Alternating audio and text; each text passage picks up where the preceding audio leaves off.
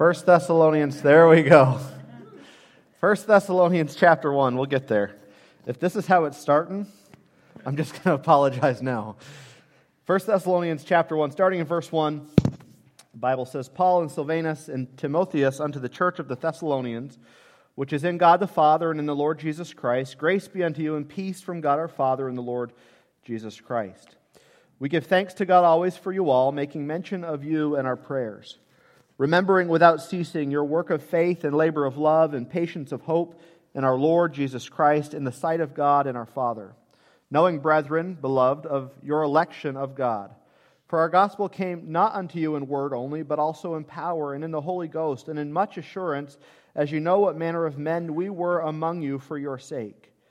And ye became followers of us and of the Lord, having received the word in much affliction, with joy of the Holy Ghost. So that you were ensamples to all that believed in Macedonia and Achaia. For from you sounded out the word of the Lord, not only in Macedonia and Achaia, but also in every place your faith to Godward is spread abroad, so that we need not to speak anything. For they themselves show of us what manner of entering in we had unto you, and how ye turned to God from idols to serve the living and true God, and to wait for his Son from heaven, whom he raised from the dead, even Jesus, which delivered us from the wrath to come. Let's pray. God, we ask tonight as we look to your word that we would just have clarity as we uh, make our way through these verses. God, we are thankful for the writings of Paul to this church.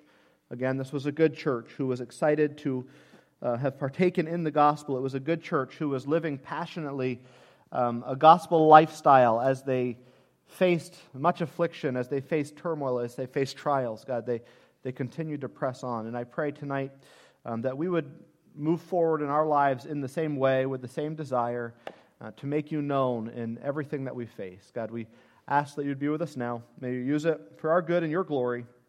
In Christ's name we pray. Amen. If you take notes, the title of, that I've given it, I title it just so I can find it again in my computer, um, is a gospel example. gospel example. Last week we looked at lasting, or the, the overall title of the book is Lasting Hope. And we saw that Paul was writing to this good church with Silas and Timothy as uh, they had been removed from this place, and Timothy went and brought report back to Paul. And Paul's heart was overjoyed as he saw how God was continu- continuing to work in that place. And he wrote this letter to encourage them uh, to continue on in the, the things that God had for them. And he prayed for grace and peace to be upon their lives. And then we started looking into verse number two there, uh, that was his prayer. And he, he started off by saying he gave thanks to them. But as we think about this church, one, one of the things that I think we'll notice tonight is Paul emphasizes this idea that they were an example to the believers. The, the way that they lived their lives, the faith that they had, was sounding forth, he says in the King James. And what that really means is it's echoing abroad, right? Like people are hearing from all different parts of the world how strong your faith in Christ is and the change that the gospel made in your life. And so, as I was thinking about this portion of the letter, and I was thinking about um, what was going on here and, and the call on our lives as believers, the, a gospel example just came to my mind. And I want us to ask ourselves as we go through this are, are we a gospel example? Can people look at our lives and say, man, you have changed? Was talking to somebody earlier tonight about that very thing that I, I want Northside. My desire is that Northside would be a church that when people look at it, they, they look at us as individuals and say, man, what is different about you? And what is the difference? It's Jesus. And so, people from all walks of life, people who struggle with different things, they, they look to us, and this is what was happening there. And they say something like, I want what you have. You have something inside of you that is so different than what the world is offering, and I want to experience that. And that's what was going on here, and that should be our desire for our lives as well. As Paul's writing to Timothy, he tells him uh, at, towards the end of his life, end of Paul's life, he says, Be thou an example of the believers. Those words that were written to a young man were impactful, don't you think? That as Timothy heard those words or read those words from Paul, that he said, Man, I want to live that out. I want, I want to be an example to the believers. But how would Timothy know how to be an example? Oh, certainly he understood how to be an example from examining the life of Paul, right? As he traveled with Paul throughout the different journeys that they had together, as they saw, he saw Paul face difficult things. Um, he saw Paul was real all the time. He was a genuine believer, he was a genuine convert of the gospel, and his life w- was drastically different than it had ever been before. He saw peace and joy in Paul, and that was an example for Timothy to follow. And so he learned from Paul. But it wasn't just Paul that was an example for Timothy. Who was it that Timothy even learned about the faith to begin with from? His mother and his grandmother. Lois and Eunice. If we had two more girls, those would have been their names. Probably not. Lois and Eunice, right? His, his mom and grandmother were examples of the faith that when he thought back on his childhood, he could think of these two faithful women who were pouring into him the truth of the gospel, the truth of who Jesus was. They were pouring into him um, the, these ideas and teachings and doctrines and theological beliefs about one true God and his son Jesus, who came into the world to, to be the, the ransom for sinners. We could say that, that certainly Paul was an example in teaching Timothy how to be an example. His mother and grandmother, they were an example in teaching Timothy how to be an example. But as we read this letter, who else was an example to Timothy? This church, the church of the Thessalonians. That as Paul is referencing this church, he's speaking so highly of them that Timothy had to take notice. He had to say, hey, what is going on in that place?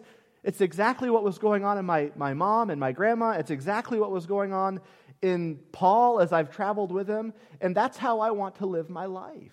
And as much as we should be a place where the lost world looks in and says, hey, I want what you have, shouldn't we also strive to be an example for the believers who are coming up behind us? That they would look at us and say, hey, I believe, but I want to believe like they believe.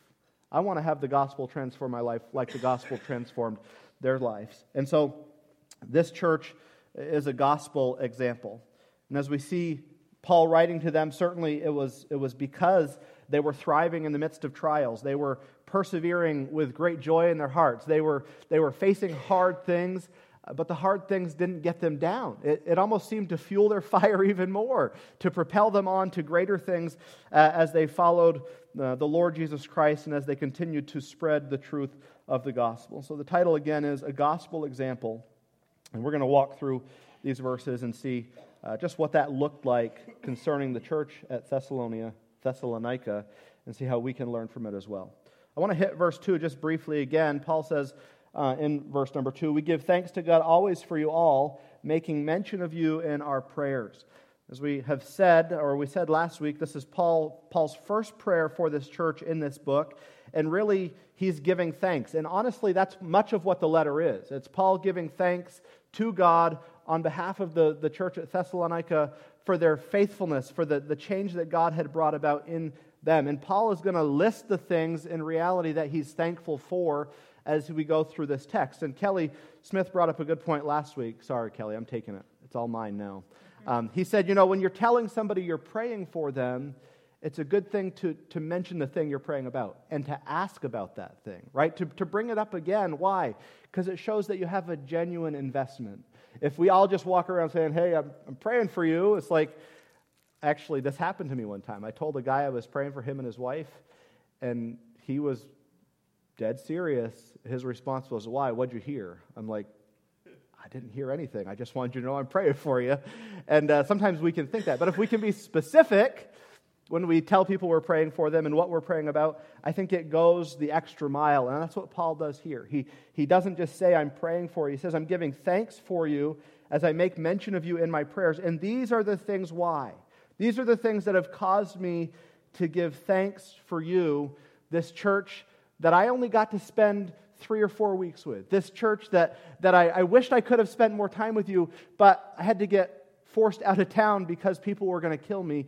These are the things that I'm thankful for in your life. In verse number three, he, go, he goes on to tell us. He says, As I give thanks to you in my prayers, mentioning you in my prayers, I'm remembering without ceasing your work of faith and labor of love and patience of hope in our Lord Jesus Christ and in the sight of God our Father.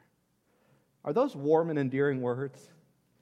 Paul says, As I think about you, I think about your work of faith, your, your labor of love, your patient hope that you have, have received from the Lord Jesus Christ that you live in in the sight of God. Well, what was their work of faith? What was their labor of love? And how were they patient in hope? I think all of these things in reality simply point to the steady lives that these believers were living in the face of conflict. They were faithfully working, they were faithfully loving, and they were faithfully being patient with great hope in their hearts, understanding that this world was not the end. There was something better waiting for them. One commentator put it this way Therefore, their faith produced work, as is the nature of true faith. Their love produced labor. There are two different Greek words for labor. The first one, laboring in unpleasant, hard things, um, and the other one, laboring in pleasant things. And then he says their hope produced patience, which is long suffering endurance needed to not only survive hard times, but to triumph through them. And as we think about this church, we don't know all the things that they were facing, but it seems that whatever they were facing, they faced it with the right attitude. And doesn't attitude make a difference? Doesn't perspective make your attitude change? That when you think through things in the right way, you're able to move forward in the right way? When you understand that these things are not the end of you, though you wish they could be the end of you at times, there, there's something better waiting on the other side. And Paul says, as you have labored, as you have waited, as you have worked, God has been producing these, these works in you that are genuine proof that you are indeed true believers. And I am thankful for you that you're an example to the believers in these things. Anybody have any thoughts on verses 2 and 3 as we think about Paul's prayer? as we think about him giving thanks for these people and even about the things that they were facing in their lives.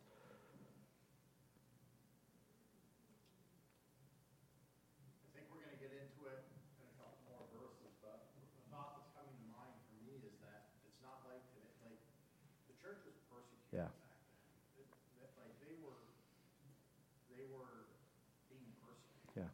Like actively persecuted, yet they, they had this testimony. They were very bold. Yeah. As, you know, they, they stood out. Yeah. Yeah, I, th- I think that's a great point. Um, he wasn't just saying, you know, you guys, I'm so proud of you. You made it to church when it got below freezing. It's, it's such a sacrifice. You know, you worked so hard. You started the car a little early. Um, you guys, I'm so proud of you. You went to the church. They didn't even have padded chairs. Like, I can't imagine going to church without padded chairs. No, these people were facing real things, like, like probably death threats. Probably their families were disowning them. Probably a loss of job. Um, probably even the rights that were theirs in the society that they lived in were being stripped away from them because of because they named Jesus as Lord instead of Caesar. Like these are real things. These are hard things, and Paul says, I'm, I'm giving thanks because in all of these hard things you have endured. And it's not just that you've endured like, like Eeyore in Winnie the Pooh, like, here we go again, another day to be a Christian. Like they're rejoicing that they get to be counted worthy to suffer for Jesus Christ. And I think that's the difference, right? I think a lot of us are willing to suffer. I think if it came to that point, we would be willing to suffer. But would we suffer joyfully? Would we suffer with the attitude of, like, praise God, I, I get to go through this thing so that the name of Christ can be made known in this place? Is that not the attitude of Paul through the New Testament? That he was, he was thankful that he was counted worthy to suffer shame for the cause of Christ. And I think those are, those are compelling things to think about uh, because it really does cause us to examine our own lives. Anybody else? Any thoughts on? Yes, Annie. That's okay.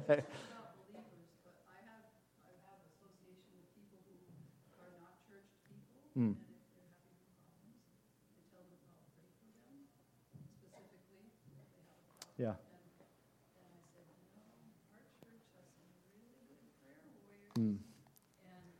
always grateful. Yeah. And they remember, and they say, oh, thank you for praying for me, got better. Yeah. And I think that's a good way to spread it around. It absolutely is. Yeah, to let people know that that you care enough about them to take them to a God who cares even more about them, right? It's yeah. No, that's that's a good point. I was reading earlier this week, and somebody had asked, I think it was Spurgeon, they asked him what was the secret to his ministry. And he said, The people of my church pray for me. The people of my church pray for me. And, you know, we, this is, I'm following Annie right off topic. But uh, this is Paul's prayer, so we're not too far off topic. But I think there is power in prayer. And I, I think as these people heard that Paul is praying for them in their trials, well, what did they know about Paul? That he had also faced great trials, right? They weren't alone. The, the, the one praying for them had also faced very severe things for his own faith. And so, would this have compelled them to continue on? It certainly would have, because there was a, there was a brotherhood in the suffering. They weren't suffering because of sin, but they were suffering because of sinners, if that makes sense. They weren't suffering because they had sin in their own lives. They were suffering because there was unbelievers living around them who did not like the gospel change that was being lived out in their lives. And Paul praises them for that. You're going to say something, Eddie? Well, he was a perfect example because he led by example with all his persecution Yeah. and stuff, and he was showing the attitude we're supposed to have. Yeah. That was a perfect example for them. Yeah, absolutely. Yeah. They followed, and they followed well. Anybody else? Thoughts on verses 2 and 3? Rebecca. Rebecca. Um,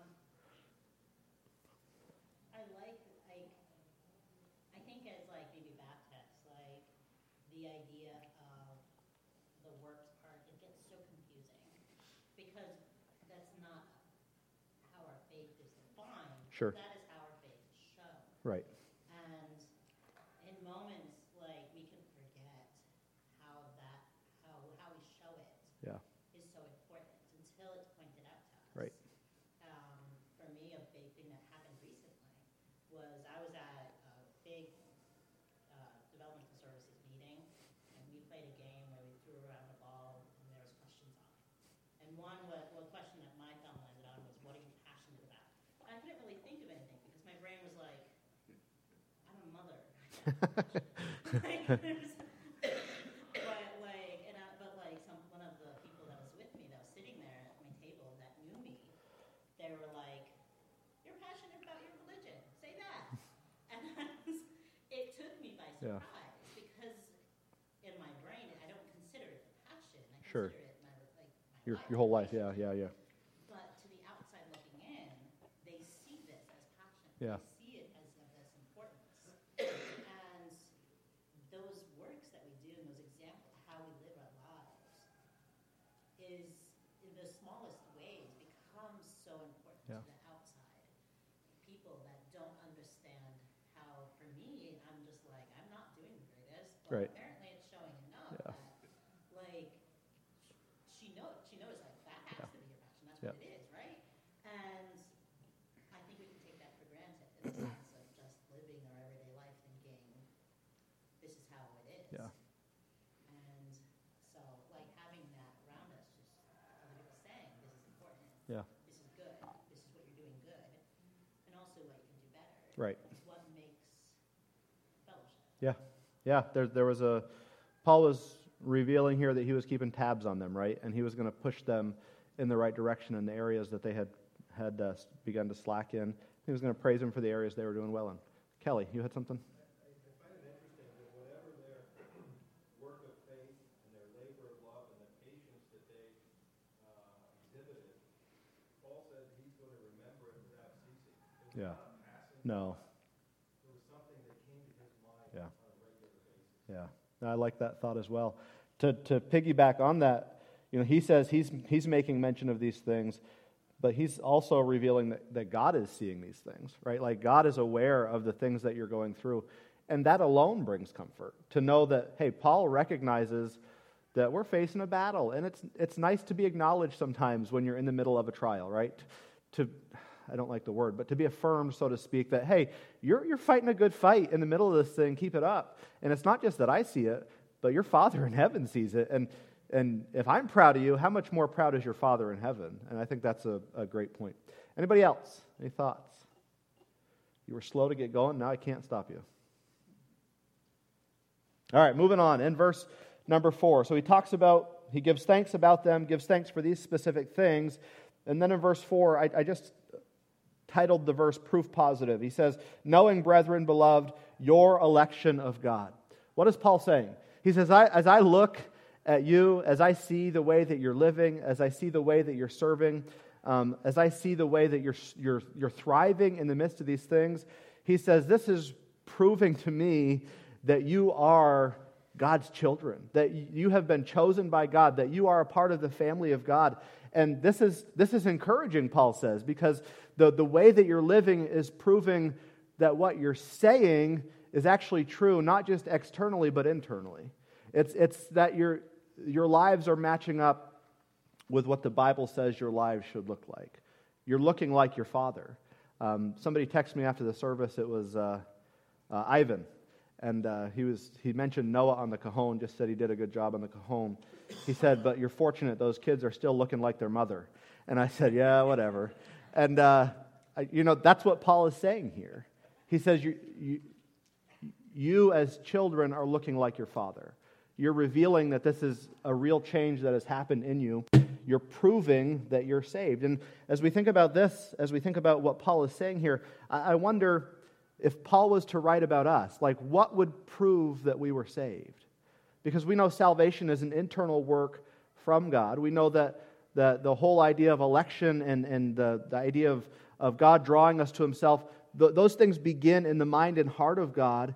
And as he produces that work in us, as we surrender to him in salvation, what then is the transformation that is flowing out of our lives that proves to the world that we are something different, somebody different?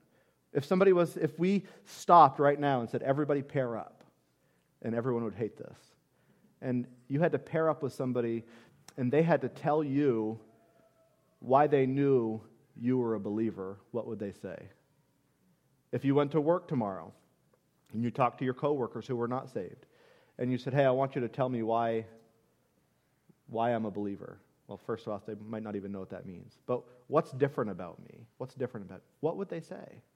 Would there be enough evidence in us, or coming out of us rather, to prove that we are indeed children of God, that we're beloved brethren, um, that, that we are uh, joint heirs with Jesus Christ? I was talking to Judy after the service today, and she said, I was reading through Acts this week. She said, and it just struck me. She said, I know this, but it just struck me that Paul is my brother, that, that Moses is my brother, and that one day, like, I know this is true, I've known this is true, but one day I'm going to get to see them. And that's pretty awesome, right? That's pretty cool that there is such a brotherhood in the Christian faith that we are all children of God together, but families typically resemble each other, right? And so, how are we showing resemblance to those who have gone before us as they lived out their faith? Paul is listing those things here for them. Any thoughts on verses 3 and 4? Yeah, definitely, we're going to party with them and fellowship and Yep. forever. It'll be a sweet time. Anybody at all? Ethan. Um, I know it's like what Rebecca said earlier, you know, it's not a works-based, you know, um, faith, but we are known, our faith is known by our works and our fruit that comes from our salvation. Yeah. And that's what kind of what is said in, um, Matthew chapter seven, you know, a good tree bringeth forth good fruit, but a corrupt tree bringeth forth bad fruit. And, you know, if we're saved, we should be bringing forth the fruit of the Holy Spirit. Yeah, absolutely. he, he's active, right? And if he's active, then we should be changing. Um, and we just can't resist that change. I like, like those thoughts. Anybody else? Patsy. Um, This whole cancer journey has shown me that not only are my brothers and sisters in Christ watching me, but others are Yeah.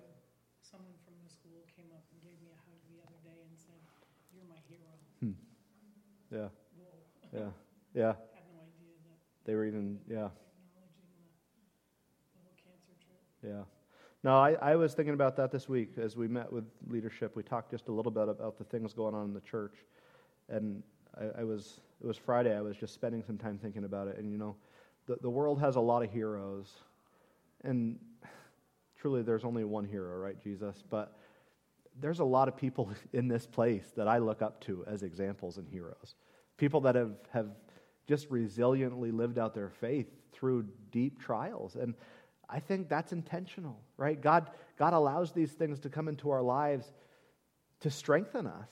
If we would be fools to say, well, all sickness is outside of God's control, he doesn't control any of that, so we'll just ignore it. Or we'll, we would be fools to say all sickness is because of personal sin, right? That God is dealing with them. How many of us have heard sermons like that before? We all have. What if, what if God allows sickness to come into somebody's lives for good? That He takes you through the trial to, to go back and say what the apostles said that they were counted worthy to suffer for His name. And that's just not at the hands of angry men. I think that suffering can be anything, that we're worthy to go through a trial so that the name of Christ can be made known. I shared this several, several months ago, but listening to a Paul David Tripp podcast, and, and that was something that, that he prayed in his life God, make me worthy of suffering. Those are hard words to pray, genuinely. But what is the fruit of suffering? The gospel takes root, the gospel changes things, people see Christ in you. Um, hard, hard things to pray, hard things to think about, but that's what Paul is praising them for here uh, that they persevered, that they pressed on, and that they allowed God to use their suffering so that they were an example to the rest of the believers in that area uh, in the day that they lived, but also in the day that we live. Um, we'll continue on. Verse number five. He says, For our gospel came not unto you in word only, but also in power and in the Holy Ghost and in much assurance, as you know what manner of men we were among you for your sake. Paul, Paul says, when, when we came in preaching, you know how we came. The gospel came to you, and we brought it in, in words, but it wasn't in word only. The gospel also came in power. What was the power that they saw? Well, they saw the transformation in Paul's life, but what, is, what other power did they see? The, the transformations that God was making even in their own lives. Have you ever stopped and thought to yourself, like, man, I used to struggle with that thing, but the gospel has changed me? The gospel has, has reworked me to become somebody that I didn't even know I was, was capable of being. And truthfully, in ourselves, we weren't. But with the gospel, we were. So the gospel came not only in word, but in power. The gospel came in the Holy Ghost, and it came in much assurance. What does this all mean? That, that as Paul and Silas and Timothy, as they made their way to Thessalonica, as they preached the truth of the gospel, they came believing that lives were going to be changed for the sake of the gospel. How many of us would say we're guilty of sharing the gospel with somebody while, not, while, while believing that it's actually not going to make a difference in their lives? I'll share the gospel with you, but I don't, I don't think they're going to believe it. And we would never say it in like a, they can't believe. I don't think we would say that, but we, we go in in fear saying, man, I don't, I don't know if they're going to believe or not. What did Paul go in saying? This place is going to get changed for the gospel. This place is going to get tipped over, upside down. Things are going to get shaken up in the power of the gospel. Why? Because that's what Paul's God did. And guess what? That's what our God does. So the, the gospel came to them in word, it came to them in power, it came to them in the Holy Ghost, it came to them in assurance. And, and he says, you, you know how we were when we came in unto you. We were just men. We were simple men, but the gospel was a glorious message that had the power to change your life. And, and that's the gospel that had been transforming them.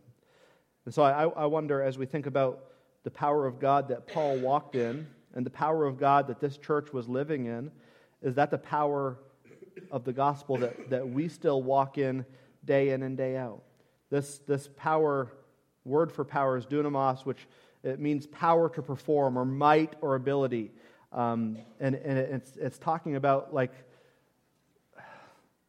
a, an, an explosive power, so to speak. Some people say it's where we get our word dynamite from. There's a lot of debate on that, so I'm not even going to make that claim. But it's an explosive power. Like it's this, this unbelievable work that you step back and say, How did that happen? Well, in Paul's instance, it happened because of the gospel of Jesus Christ. And Paul said, This is how we came in unto you. Any thoughts on verse number five? What you're saying right there, see, that's not of us, it's not of this world. It's, Yeah. it comes from heaven. It's divine, right? yeah, the explanation for that. absolutely. And it baffles a lot. Yeah. It does. And God does, The supernatural and the, even if you believe and you pray and you, you really do believe, and then when God does it, wow. yeah. Yeah, we, we walk away surprised. Somebody else? Any thoughts on Annie? Just looking at, when I see, looking at the sentence, when I see in your word,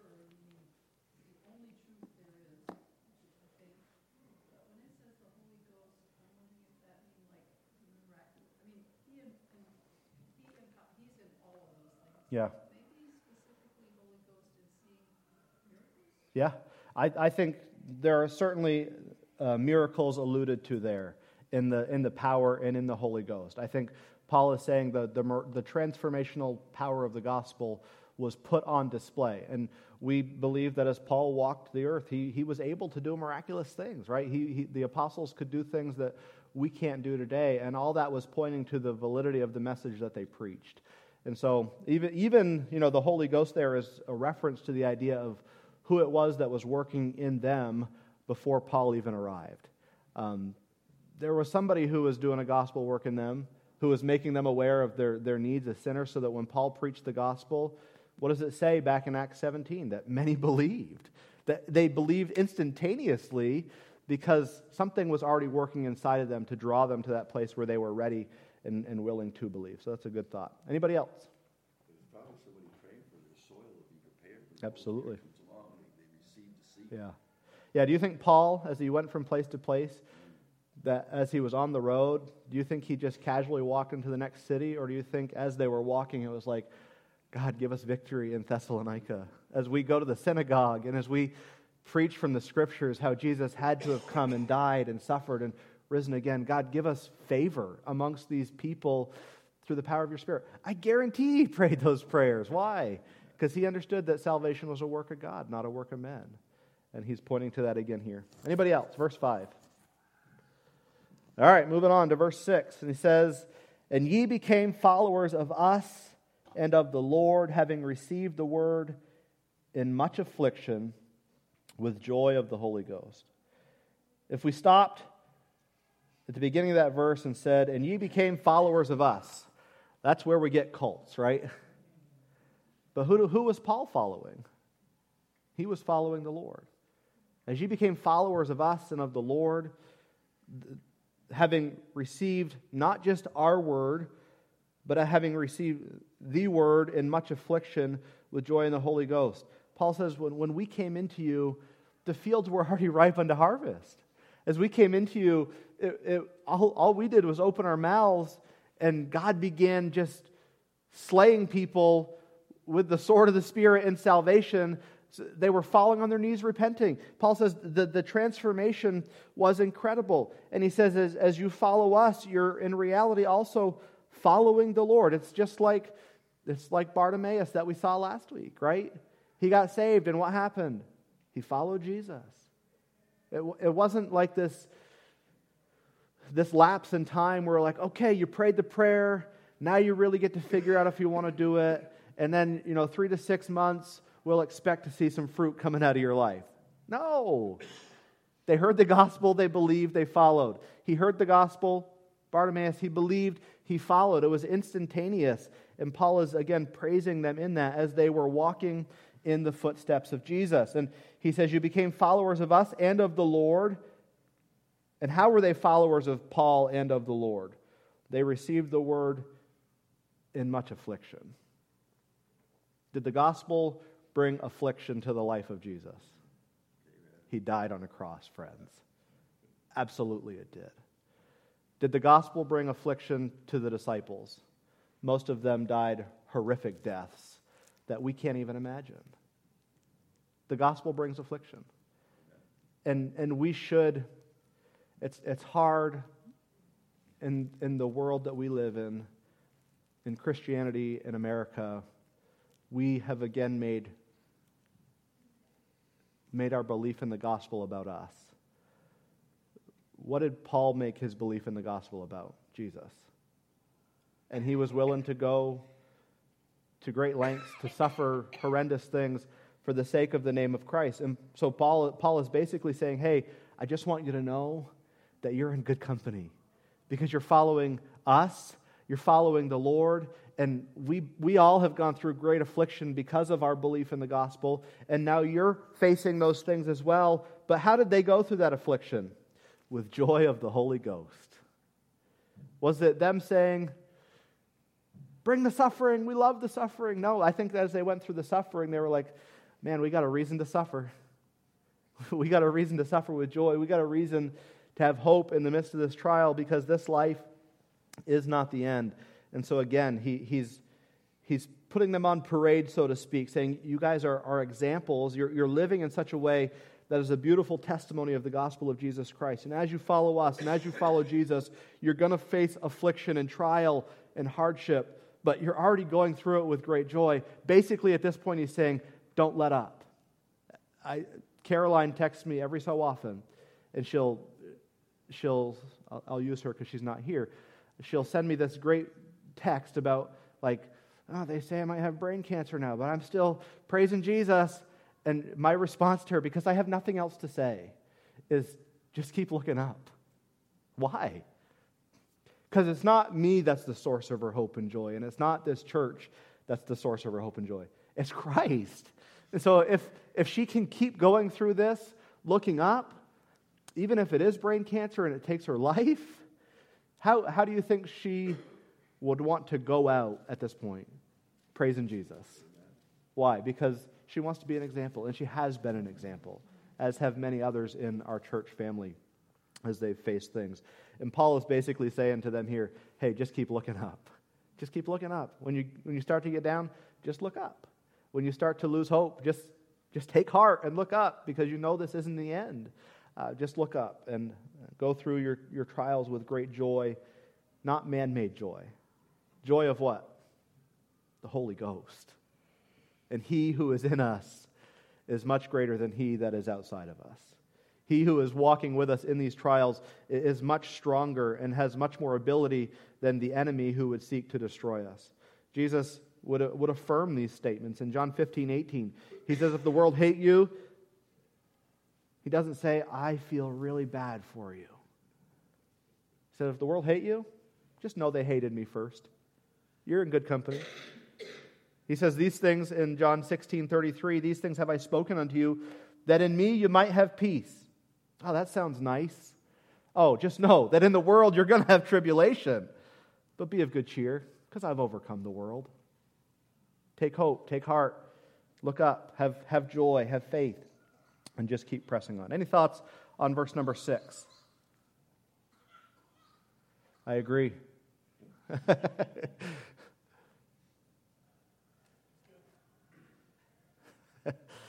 All right, verses 7 and 8. Continuing on, it says, you, you, You've gone through your trials in this way, so that you were ensamples or examples to all that believed in Macedonia and Achaia. For from you sounded out the word of the Lord, not only in Macedonia and in Achaia, but also in every place your faith to Godward is spread abroad, so that we need not speak anything. Paul says, You're examples. He tells Timothy to be an example. He tells these people they are examples. Timothy was young, and Paul's saying, Hey, there's going to be a lot of people that criticize you. Be an example. Live for Christ. Be an example, Timothy. He encourages Timothy to strive to be something, but when he speaks to the church at Thessalonica, he says, You already are something. You're an example. Continue in that. You're, you're an example to, to all those that believe, not to the unbelievers. You're an example to the believers, those who are young in the faith, or, or maybe they've been believers for a long time, but they haven't matured. Thessalonica, you're an example to those people, for from you, from this, this little place, this place that was known for, for many wicked things. For from you, this core group of people that believed the gospel and saw the transformation of the Spirit working out of them uh, in their lives on a daily basis, for from you sounded out the word of the Lord. Not, not just in Macedonia and Achaia, but in every place. Your faith to Godward is spread abroad. And you know what he says next? so that when we go in these places and we try to say a good word about Thessalonica, they're like, nope, we've already heard of it. We've already heard of that church.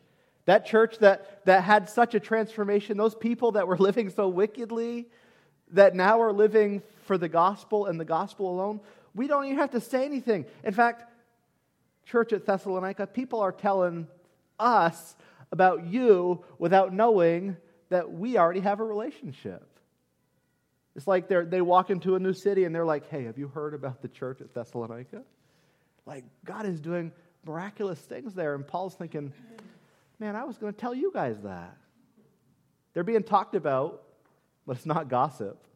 They're being talked about, and it's, it's because of the, that explosive power of God, right? That, that work of God that had changed their lives, that had caused people to, to turn from things they once held to and cling to Jesus and Jesus alone. They, they were an example to other people. Uh, their faith was sounding forth. I like that, don't you? Their, their faith was, was being broadcast. The word of the Lord was being broadcast. The truth of the Lord was being broadcast. And this church was being used as an example to the rest of the believers in that region in that day. And I'd say that's a pretty good testimony to have. Paul didn't write that to them to, to say, man, guys, you are something special. He wrote that to them to encourage them. Why? Because they were facing really hard things. And in the midst of their hardship, he wanted to come alongside and put his arm around them and say, guys, keep it up. Like, you're facing it here, but God is using your testimony to change the world. You're, you're going through it like true trials, deep waters. But people around this region, they can't stop talking about the power of the gospel and how it's changed your lives. And I don't know about you, but I think we should all desire that. Not so that people say, look at Northside, but so they say, look at the God Northside serves. That, that he is doing incredible things there, uh, and it's, it's beyond human explanation. Any thoughts on verses 7 and 8? Eddie? Look at Northside, see the God's Spirit going out. Yeah. That's Yeah. what they should be feeling and seeing. Absolutely. Yep. Things that man can't do, right? The Spirit of God Absolutely. need to see. Yep. Go, wow, It's good. what is that? Somebody else? Any thoughts? All right, we'll keep moving on. You guys just want to see if I will run out of material again. I get it now. Not running out tonight, don't worry. Verse 9, as he talks about the, the power of the gospel, as they were followers of Christ, as they were examples to those around them, he says in verse 9, For they themselves show us uh, what manner of entering in we had unto you, and how ye turned from to God from idols to serve the living and true God. This goes back to what we were talking about earlier, but there was a marked difference in the church at Thessalonica that when people saw them, they could say, that's what they used to be, but that's not who they are anymore. They used to serve idols. They used to take part in idol worship in the temples. They used to maybe even profit off idol worship. They used to invest their lives in idol worship, but they have turned from idols to the living God. And if, if you get that picture in your mind, turning from one thing to another, what word comes to your mind? Repentance. He's putting, they're, they're putting on display what repentance actually looks like. You're turning from idols to the living God. Now, in their day, idols were, were indeed carved statues, right? Named idols that they would carry, that they would have, that they would hold, that they would go to, that they would pay tribute to. Um, we, don't, we don't live in that culture, at least most of us don't, um, where, where carved idols are still a thing. But isn't it true that, that there were idols in our lives before Christ that we had to turn from? And who would you say the biggest idol was? Self. We had to turn from self to God. And self, you know, that, that's a broad thing because we're, we're all prone to, to be drawn to different things. So our idols would, would vary one on one. And who would admit that since you've turned from idols to the living God, that there has been a pull in your life at times to turn back to that idol? I'll admit it. Anybody else? Why? Because we, we still struggle with sin. It's Romans 7, Paul's, Paul's battle with the flesh and the spirit. Um,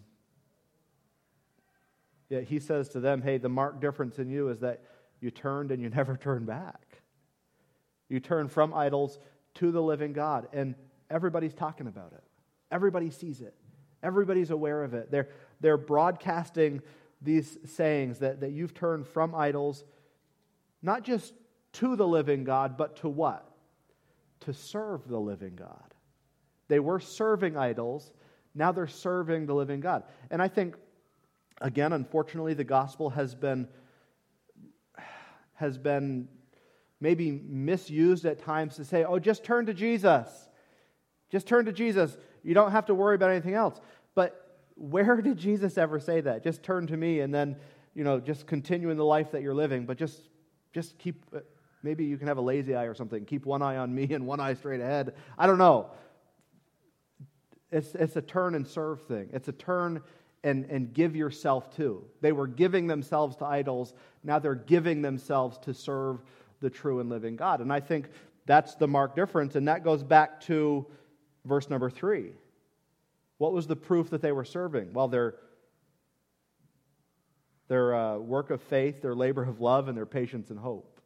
There was, there was proof that a change had actually been made, not just that they turned from the idols, but they turned to the living God, and now they're serving Him, and their, their belief is actually seen in their works. And isn't that James's argument? Show me your faith without your works, I'll show you my faith by my works. You, you say you believe, that's great, but there's got to be some proof there for, for us to actually see that belief is happening, and that's what is taking place in the church in Thessalonica. And so I would ask us again where, where in our lives is there a difference? You say, well, I was saved as a kid.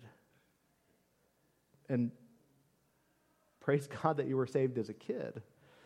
But kids are pretty selfish, right? Like if, if you still live in the selfishness of a child, then, then maybe that's the area that God is saying, hey, that's the idol you serve selfishness. Selfishness.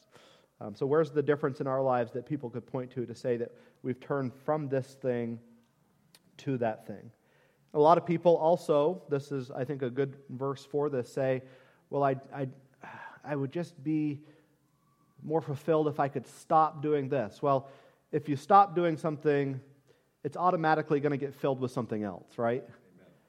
So you got to be intentional in what you're turning to. It's not just, I'm going to turn from idols and try to live like a Christian. No, you got to turn from idols to God, and then God brings the transformation out of your life so that others in the world can see that it's a true transformation.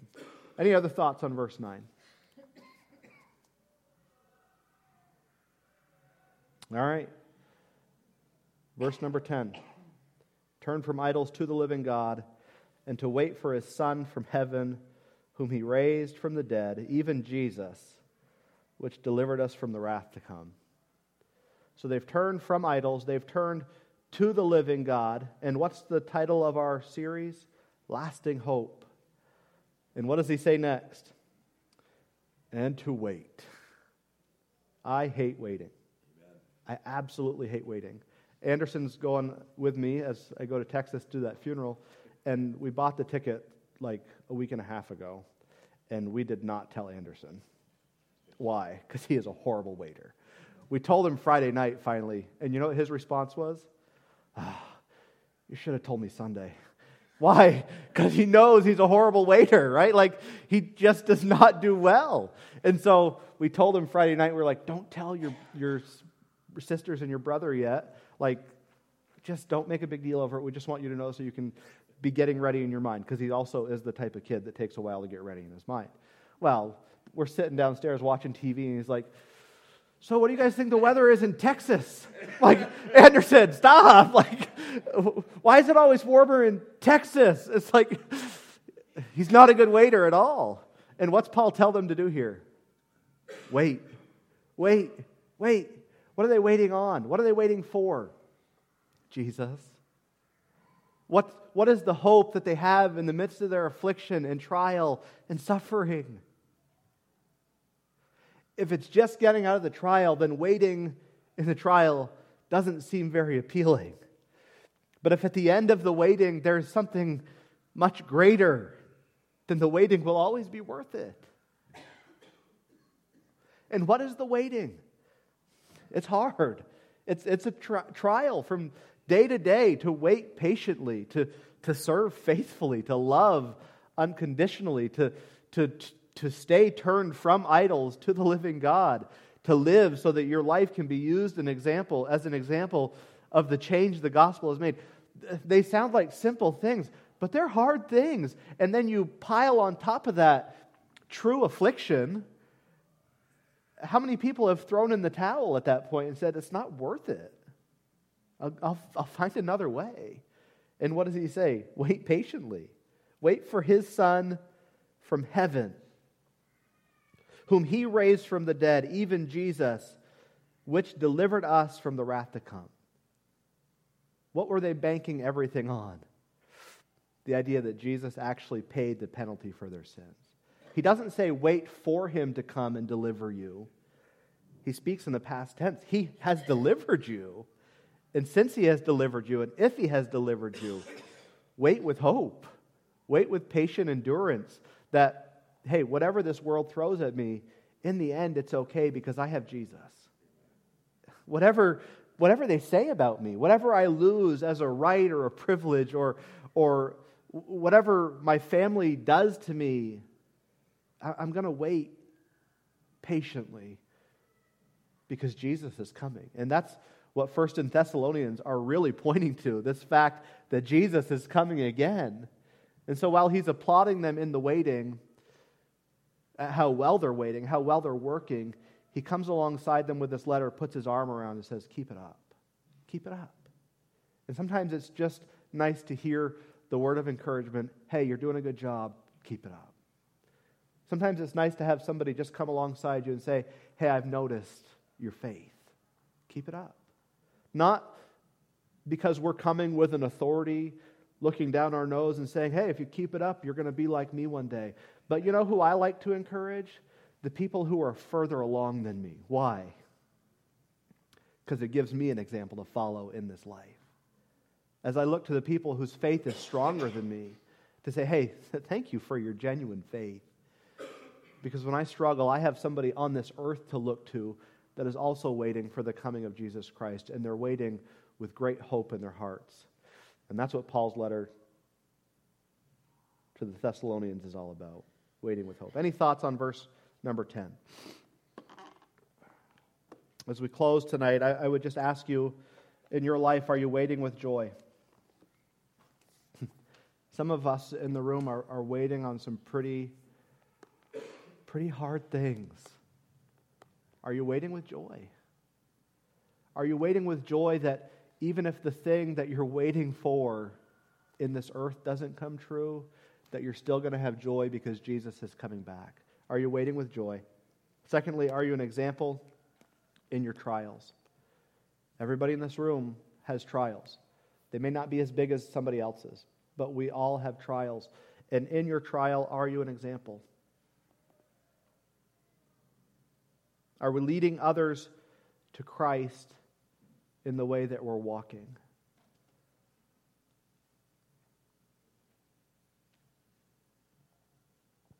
Are we pointing others to Christ and how we handle the things that we're going through? Some heavy questions. Not hard to grasp, right? It's not complex words strung together to make a difficult sentence, but they're truths that, that are worthy of our meditation. Because as Paul is writing this letter, these are the things that he's saying about them. You're doing a good job. Keep it up. And I would look to our church family tonight and say, You're doing a good job. Keep it up. You ever been to church and you just leave feeling beat up? Man, I'm, I'm, struggling here, I'm failing here. Um, you're doing a good job. Keep it up. People are taking notice. Keep it up. Keep Jesus in front of you. Keep looking up, and who knows what he'll do with your life. We made it to 701. Let's close in prayer, and we'll let you go. God, we do thank you. We thank you that you love us, first off, that, that though we don't deserve your love, God, you have faithfully shown us your love. Not only in Christ, though that was the biggest display. God, you've shown us your love in so many other ways. And I pray tonight that as we think through this letter, and, and maybe, God, we would go home and even read these verses again and truly meditate on them. I, I pray that we would seek to have these things be true in us. God, this life is cruel, and this life is hard, and this life is unfair, and there's injustice and there's things that that our minds just can't even comprehend. And God, as we go through these things, I pray that, that we would simply wait with hope for the coming of Christ. And as we think about the prize that is on the other side of seeing Jesus face to face, God, may we, because of that, run our race with joy. May we strive to be an example, even if it's just to those in our church. Nobody else may never know our name. But God, may we strive to be an example even for those in our church, that, that when we go on, that, that we would have that testimony that's seen in the scriptures, that he being dead yet speaketh. That our hearts would be so in tune with you, God, that, that we would be willing to embrace the suffering, not for suffering's sake, but so that your name would be known through our lives. God, help us tonight to be a gospel example. May we think on these things as we go into a world that is lost and dark and broken and searching. God, may you use us to point others to your Son, Jesus, the one who changed our lives. We thank you again. In Christ's name we pray.